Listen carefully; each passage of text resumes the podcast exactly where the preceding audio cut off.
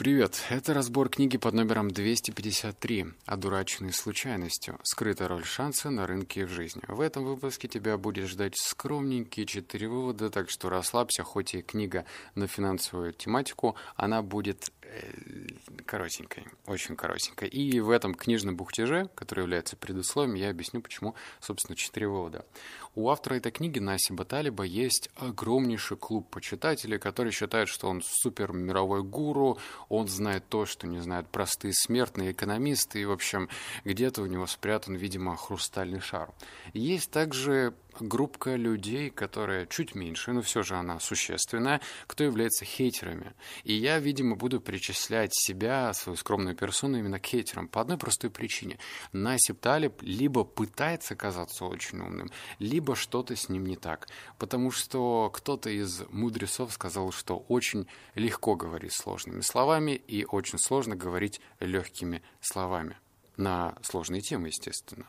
И вот во втором выводе ты прям почувствуешь, будет сквозить вот этим вот флером, вот этой вот попыткой казаться. И в то же время после прочтения книги я загуглил и узнал то, что Насип Талиб, конечно же, дает выездные семинары тренинги, курсы и прочее. То есть он выступает на больших сценах. Если бы он был таким скромным парнем, который говорил, ну вот, случайность, как бы, это решающая вещь, то, скорее всего, семинары с ним бы не заказывали. И э, все выводы, они кроются в, дурач... ну, в названии этой книги, одураченной случайностью, что случайность — это такая штука, которую не хотят люди брать в расчет. Если у кого-то, например, удача, ну, то есть кто заработал деньги, то они почему-то склонны считать, что они заработали деньги с помощью своего ума, интуиции и еще каких-то других факторов, но не удача. В то же время, если этим же людям не везет, как они считают, они теряют деньги, то они говорят следующее. Мне просто не повезло. То есть они одурачены случайностью. Вот, собственно, и все, что кроется в этой книге. А, ну еще я хочу сказать, что книга «Антихрупкость» и книга «Черный лебедь», которая тоже написана этим автором, в ближайшие лет пять я к ним не притронусь. И по второму выводу ты поймешь, почему я это говорю. Все, переходим к мясу. Вывод номер один. Серотонин и случайность. Можем ли мы судить об успехе людей по их виду и по их личному богатству? Иногда, но не всегда. Мы увидим, как в любой момент времени большая часть бизнесменов с выдающимся отчетами о сделках будет генерировать результат не лучше, чем беспорядочно брошенные дротики дартса. Более любопытно, что вследствие странного уклона будут изобило, изобилировать случаи, когда Наименее квалифицированные бизнесмены являются самыми богатыми, однако они будут не в состоянии допустить роль удачи в их деятельности. Вот, собственно, про что я говорил. Удачливые дураки не переносят даже небольшого подозрения, что они могут быть удачливыми дураками по определению. Они не знают, что они принадлежат такой категории. Они будут действовать так, как будто они заслужили деньги. Строчки их успехов э, вспрыскивают в них так много серотонина или другого подобного вещества, что они даже вводят в заблуждение самих себя по поводу их способности выиграть у финансовых рынков. Наша гормональная система не знает, зависят ли наши успехи от случайности. Это может э, заметить э, лишь кто-то со стороны. Так вот, вывод про гормональную систему, что она имеет такой приспособленческий фактор. То есть, если ты, скажем так, богатеешь, удача на твоей стороне, то у тебя все больше и больше серотонина, и ты начинаешь все больше и больше верить в самого себя. В простонародье говорят «зазнался», да, но вот это «зазнался» имеет под собой такую подоплеку, как серотонин. И этот серотонин, он, с одной стороны, добавляет нам уверенности, но с другой стороны, еще медленно, но уверенно шора надвигается на глаза. Давай переходим к выводу номер два, и он, знаешь, он не совсем вывод, он, наверное, объясняет, почему я не люблю этого автора. Если тон этой книги кажется склонным культурой дарвинизма и эволюционного мышления, то это происходит не от формального обучения естествознанию, но от эволюционного способа мышления, преподаваемого моими симуляторами Монте-Карло. Должен сказать, что я перерос желание производить случайные выборочные траектории каждый раз, когда я хочу исследовать какую-либо идею, но благодаря идее с генератором Монте-Карло в течение ряда лет я больше не могу визуализировать ре реализованный результат без ссылок на нереализованный. Я называю это подводить итог под историями. Позаимствовал выражение у колоритного физика Ричарда Феймана, который применил такие методы в исследовании динамики частиц. Что я только что прочитал? Я прочитал этот отрывок четыре раза. Два раза, когда просто читал книгу, и два раза перед тем, как готовился к этому подкасту, я ничего не понял. И 80% книги примерно такая. Это жуть. Ну, зачем так писать? Если если, э, конечно, можно, вот, знаешь, предположить, что, скажем, есть такая интеллектуальная элита, которая пишет книги исключительно для своих, да, для таких же интеллектуалов. Но в то же время книги Наси Баталева продаются в огромных тиражах. И он, наверное, допускает своим величайшим умом, что его читают не, супер, не все суперинтеллектуальные люди. И вот что это, блин, что это написано? Я же не матерюсь, ну, теперь перестал материться. Мне очень сложно подобрать слова, что я только что прочитал. Говно какое-то. Вот, наверное, это. А, вывод номер три. Тут уже более практический вывод, как и четвертый. Теперь тот же самый аргумент применяется к информации. Проблема с информацией состоит не в том, что она отвлекает и вообще бесполезна, но в том, что она токсична.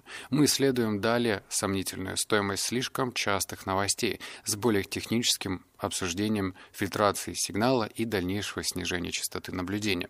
Я скажу, что такое отношение в течение требуемого времени обеспечивает аргументы для исключения любой коммерции с бормочащим современным журналистом и подразумевает минимальную подверженность влиянию средств массовой информации как руководящий принцип для любого человека, вовлеченного в принятие решения в условиях неопределенного исхода. Самое огромное предложение, которое я прочитал, без точки. Есть и если есть что-нибудь больше, чем это предложение, чем шум в массе срочных новостей, обстреливающих нас, то это походит на иглу в стоге сена. Люди не понимают, что средством информации платят, чтобы получить наше внимание. Для журналиста молчание редко превосходит любое слово.